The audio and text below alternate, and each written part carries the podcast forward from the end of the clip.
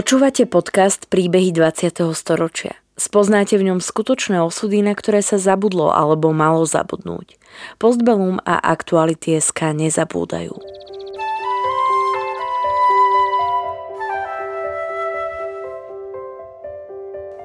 Vďaka konkrétnym príbehom sa dozviete, akým osudovým dilemám museli naši rodičia, starí rodičia alebo prarodičia čeliť.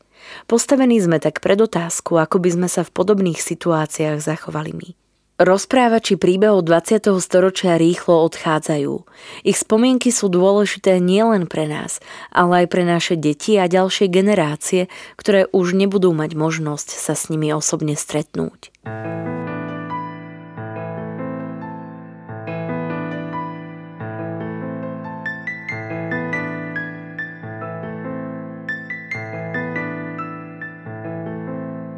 Pani Hilda Svátková sa narodila ako Tehila Steinbergerová 10. apríla v roku 1935 v Tel Avive vo vtedajšej Palestíne.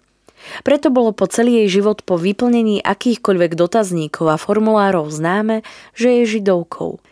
Otec pochádzal z Prešova z vysokoškolsky vzdelanej rodiny. Matka pochádzala z mnohodetnej rodiny z Michaloviec, kde mal jej otec obchod s potravinami. Hildin otec bol nadšeným sionistom a po prvom ročníku medicíny sa rozhodol proti vôli rodičov odísť do Palestíny. Tesne pred odchodom sa oženil s Hildinou mamou, s ktorou sa zoznámili na stretnutí mladých budúcich budovateľov židovského štátu. Odišli v roku 1932 a spočiatku žili v kibuci Kfar Masarik. Od polovice 30. rokov sa situácia Židov v Nemecku a Rakúsku začala rapídne zhoršovať. Aj Československo bolo ohrozené agresívnou Hitlerovou politikou. V Palestíne, vtedy britskom mandátnom území, v tom čase vrcholil ozbrojený konflikt medzi Židmi a Arabmi a prerástol do teroristických akcií na obidvoch stranách. Otcovi rodičia žiadali syna, aby sa vrátil domov, že sa blížia zlé časy a vtedy má byť rodina pokope. Moji rodičia, žiaľ Bohu, podľahli a tej celej atmosfére strachu a vrátili sa v 38. roku. To, keď človek spätne nad tým uvažuje, to, to, to bolo to najhoršie prečo sa mohli rozhodnúť. Rodina sa usadila v Michalovciach, kde mala mama dom po svojom otcovi, ktorý už nežil. Hildin otec sa vyučil za zubného asistenta u maminho brata, ktorý mal vlastnú zubnú ordináciu a pracovali spolu. Po vzniku slovenského štátu v marci 1939 začala vláda s cieľenou politikou antisemitizmu a prenasledovaním židovských obyvateľov. V roku 1941 mala 6-ročná Hilda nastúpiť do školy. V tom čase už ale židovské deti nemali do štátnych škôl prístup. Preto nastúpila do židovskej ľudovej školy, ktorú zriadila židovská náboženská obec. Okrem slovenčiny sa vyučovala aj hebrejčina. To bolo na nás dosť veľa, lebo to je dosť ťažké písmo a ťažké čítanie a nerozumeli sme. Takže vlastne myslím si, že tie schopnosti naše sa na ten začiatok moc trieštili, že jednoducho aj naučiť sa čítať, písať slovensky, hebrejsky písať, správa doľava, čítať to a proste, že toho bolo veľa. No ale asi sme boli statoční, lebo nejak sa to zvládalo. V marci 1942 začali prvé transporty mladých slovenských dievčat. Jednému z deportovaných dievčat sa podarilo po niekom poslať za Auschwitzu z pohľadnice vyrobenú škatuľku, do ktorej ukryla správu o konečnej stanici transportov. Žiadne práce a že jaká hrôza je a že nech všetci, kto môže, tak eh, že nech sa usiluje vyhnúť sa tým transportom. Hildinej rodine aj strýkovi bola udelená ministerská výnimka pre lekárov, zubárov a ďalšie hospodársky potrebné povolania. Takto dokázali prežiť až do jary 1944. Vtedy sa na základe nariadenia ministerstva vnútra museli všetci Židia bez ohľadu na ich dovtedajší status vysťahovať zo Šarišsko-Zemplínskej župy. Bol to dôsledok zmenenej situácie v Maďarsku, ktoré bolo v marci obsadené Nemcami, ako aj približujúceho sa frontu.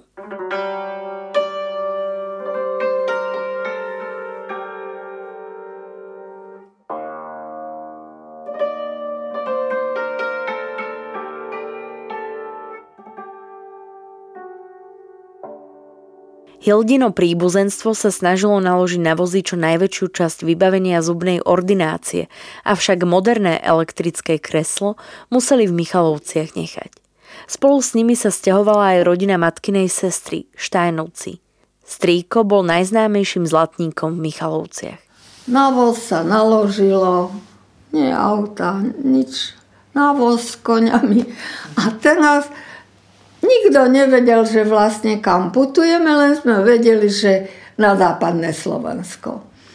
No a potom to je úplne nepochopiteľné, ale fakt je ten, že my sme vlastne sa ocitli v čiernom balogu. A tamtí ľudia, to boli úžasní ľudia, ak nás prijali to, to bolo naozaj neuveriteľné.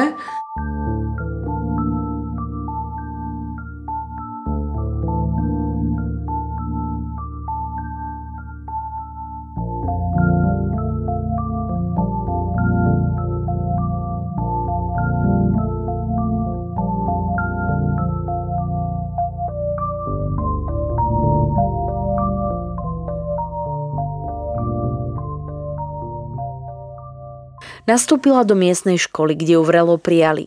Dodnes má v pamäti očenáš, ktorý ju naučil pán Farár, aby sa mohla na začiatku vyučovania pomodliť s ostatnými deťmi a cítila sa byť jednou z nich. Otec so strnkom pracovali, dedina bola nadšená, mali zubána, každý si nechal opraviť zuby. Avšak netrvalo dlho a po potlačení Slovenského národného povstania v oktobri 1944 sa situácia opäť zmenila. Starosta obce ich presviečal, aby ostali. Ja tú vetu viem. My sem Nemcov nepustíme. Rodina ale neverila, že sa im Nemcov podarí zastaviť a rozhodli sa schovať v horách nad Osrblím. Rodina sa rozdelila a niektorí príbuzní ostali v dedine, kde ich ukryli. Manželka strýka zlatníka s cérami, ktoré si mohli dovoliť včas zadovážiť drahé falošné papiere a manželka strýka zubára s malým chlapčekom, ktorý by tuhú zimu inak neprežil. Ostatní zbalili to najnutnejšie a pustili sa do stavania bunkru v kopcoch nad dedinou. Avšak objavili ich muži, ktorí sa vydávali za partizánov, ale v skutočnosti chodili po kopcoch a rabovali. Aj keď im neublížili, úkryt už nebol bezpečný. Vo Srblí našli jedného pána, ktorý im bol za peniaze ochotný pomôcť postaviť ďalší bunker, aby v ňom mohli všetci prežiť tuhú zimu. Z dediny im doniesli aj piecku. Začiatkom decembra ich úkryt objavili partizáni. Tí mali síce potraviny, ale nemali nikoho, kto by im navaril. Hildina mama bola výborná kuchárka. Pamätám sa, že mama im robila buchty na páne a oni boli, oni boli nadšení, lebo to bolo niečo, čo aj doma zrejme bolo. No to, to sa zdalo, že to je ako naša výhra. Že teda už nebudeme hľadovať a proste oni prišli a mali takú dobrú náladu večer. Takže e, malo to takú priateľskú atmosféru.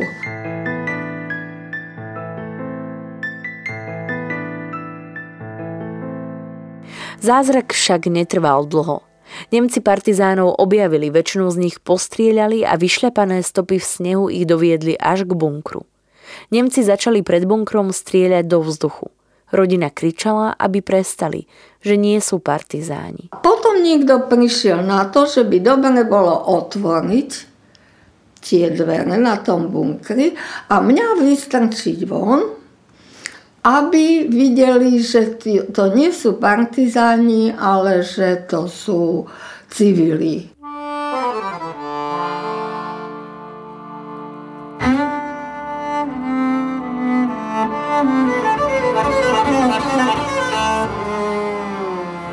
Nemci samozrejme vedeli, že Židia sa schovávajú. Naozaj prestali strieľať a oznámili im, že ich budú eskortovať do väznice v Banskej Bystrici a tam sa dozvedia, čo ďalej.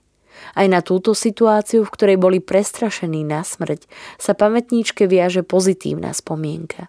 Dodnes si pamätá vetu jedného z vojakov. Nebojte sa, wir sind nicht Deutsche, wir sind Österreicher. Vtedy bolo jasné, že z východu sa blížia sovietské vojska a Rakúšania sa zrejme chceli od Nemcov dištancovať. Nikto si v tom strachu nevšimol, že Hilda nemá obuté topánky. Z bunkru ju vystrčili len v ponožkách. Zbadal to až mladý rakúsky vojak. Zobral Hildu na plecia a odniesol ju až do dediny. V dedine sa postaral o to, aby jej dedinčania darovali baganže. Postupne ich na saniach a na vozoch presúvali z dediny do dediny smerom do Banskej Bystrice. Po potlačení Slovenského národného povstania a po dobití Banskej Bystrice 27. októbra v roku 1944 začali nemecké okupačné sily zhromažďovať Bansko-Bystrickej väznici partizánov, podporovateľov povstania a židov. Väznica bola čoskoro preplnená a nemecké velenie spolu s predstaviteľmi slovenskej vlády a Hlinkovej gardy rozkázali postupnú likvidáciu väzňov. Od 5. novembra 1944 do 17. marca 1945 prebehlo južne od obce Kremnička, kde sa nachádzali protitankové zákopy, vybudované partizánmi, tajne niekoľko masakrov. V šiestich masových hroboch sa neskôr našlo 747 tiel.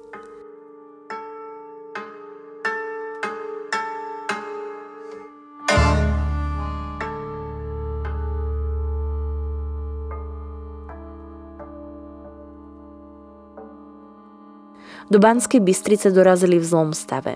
Špinaví a vyhľadovaní.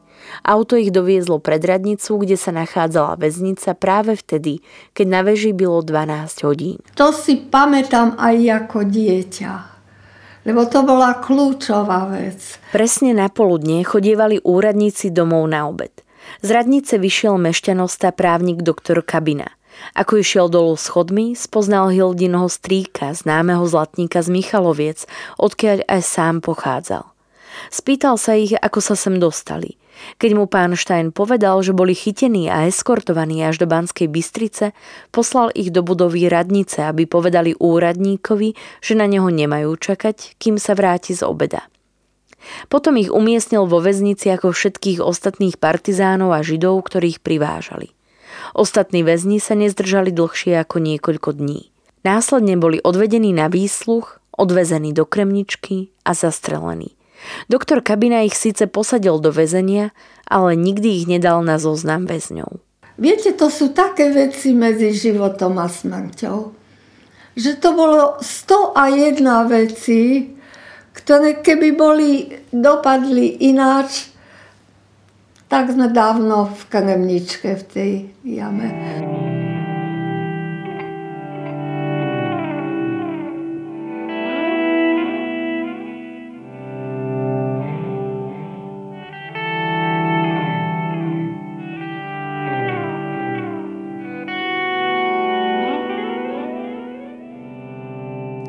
Po väznici prežili až do oslobodenia Banskej Bystrice 25. marca 1945.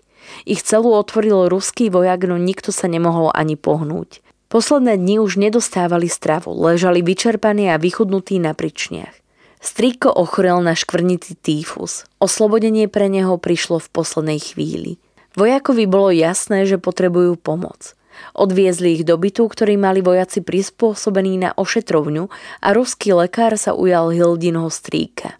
Dostali najesť, konečne sa zbavili špinavých a zavšivavených handier a mohli sa po troch mesiacoch umyť. Po vojne otec odišiel na rok do Bratislavy, aby dokončil vtedy umožnené skrátené štúdium stomatológie. Hilda s matkou to nemali v Prešove ľahké, keďže aj to málo peňazí potreboval otec v Bratislave. Preživším pomáhala židovská náboženská obec a medzinárodné organizácie.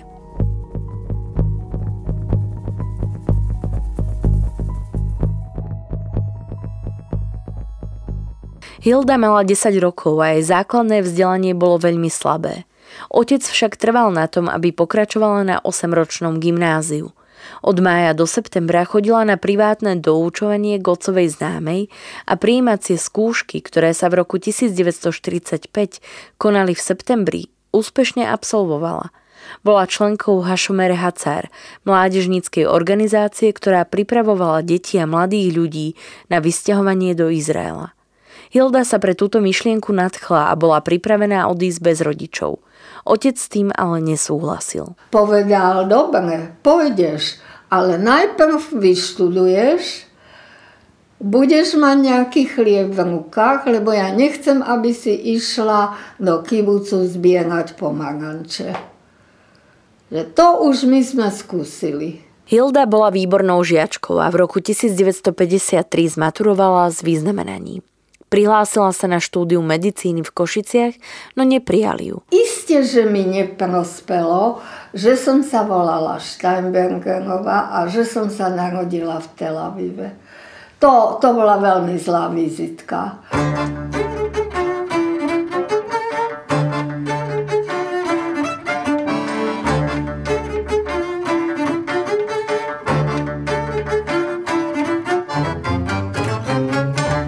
Tomto období rodina z opatrnosti prestala navštevovať synagógu, kam chodievali na veľké sviatky a aj židovský život v Prešove postupne upadal. Rok strávila ako zdravotná sestra na poliklinike, kde pracoval otec. Ten so svojimi priateľmi rozmýšľal, ako zabezpečiť, aby Hildu na medicínu na druhý krát prijali. Jeden z nich navrhol relatívne neznámu lekárskú fakultu v Olomouci. Hilde tam dokonca uznali príjmacie skúšky z Košíc a prijali ju. Po dvoch rokoch chcela pokračovať v pediatrii, ktorú nebolo možné študovať v Olomouci. Na výber bolo Brno alebo Praha. Vybrala si Prahu. Praha a jej kultúrny život Hilde učarovali. Študoval tu aj jej priateľ z gymnázia, čo bolo tiež jedným z dôvodov, prečo sa sem chcela dostať. Štúdium ukončila s červeným diplomom. V poslednom ročníku sa vydala za svoju študentskú lásku na pražskej staromeskej radnici. Rodičia neboli nadšení. Mladí si však presadili svoje a počase si všetci dobre rozumeli. V roku 1964 sa im narodila dcéra. Prvé tri roky sa o ňu starala doma staršia pani, ale keď začala navštevovať škôlku, musela pani Hilda kvôli manželovým zdravotným problémom zmeniť zamestnanie. Na klinike pracovala 10 rokov a bola veľmi spokojná. Prešla do výskumu a neskôr absolvovala atestácie z telovýchovného lekárstva. Po auguste 1968 Hildin otec zvažoval emigráciu do Nemecka, aj sama pamätníčka bola odchodu z Československa naklonená. Ale Hildina matka už mala sťahovania a začínania od nuly dosť. Ani z Palestíny sa nechcela vrátiť do Československa. Aj Hildin muž chcel ostať. Ako člen KSČ mal možnosti pracovného postupu a bol so svojím životom spokojný. Nakoniec nikto neemigroval.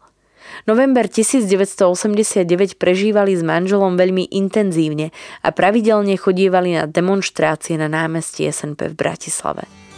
Slúbili sme si vydržať Slúbili sme si nový deň Ale viem, že napríklad manželovi stále bola taká určitá obava, že a čo keď to neprejde a teraz nás tu niekto nafilmuje, uvidí a môžeme mať z toho nepríjemnosti. Viem, že bol... On mal trošku viac strach. Áno. Ako vy. Áno. Ja som si hovorila, no však čo. Celý život jej robila radosť dcéra, ktorá bola od detstva technicky výnimočne nadaná a absolvovala elektrotechnickú fakultu s červeným diplomom. Čas svojej kandidátskej dizertačnej práce vykonávala na Technickej univerzite vo Viedni, kde ostala pôsobiť natrvalo. Po odchode do dôchodku pracovala pani Hilda 4 roky na sociálnom oddelení židovskej náboženskej obce a našla si cestu do židovskej komunity, aj keď nie je nábožensky založená. Čo sa týka židovstva, že je to tak, jak môj otec povedal. Že je to vlak, z ktorého sa nedá vystúpiť. Jednoducho, tie pokusy, že sa prekrstili, že sa premenovali, že tie neviedli k tomu, aby tí ľudia nejak sa stali inými, alebo sa stali takými, akí by chceli byť. Jednoducho to nefunguje. Možno v niektorých prípadoch, že ľudia sa vysťahovali a tam si založili nejakú novú identitu. To neviem, či to funguje, ale v našich zemepisných šírkach jednoducho. Mm. Jednoducho je to tak. Mm.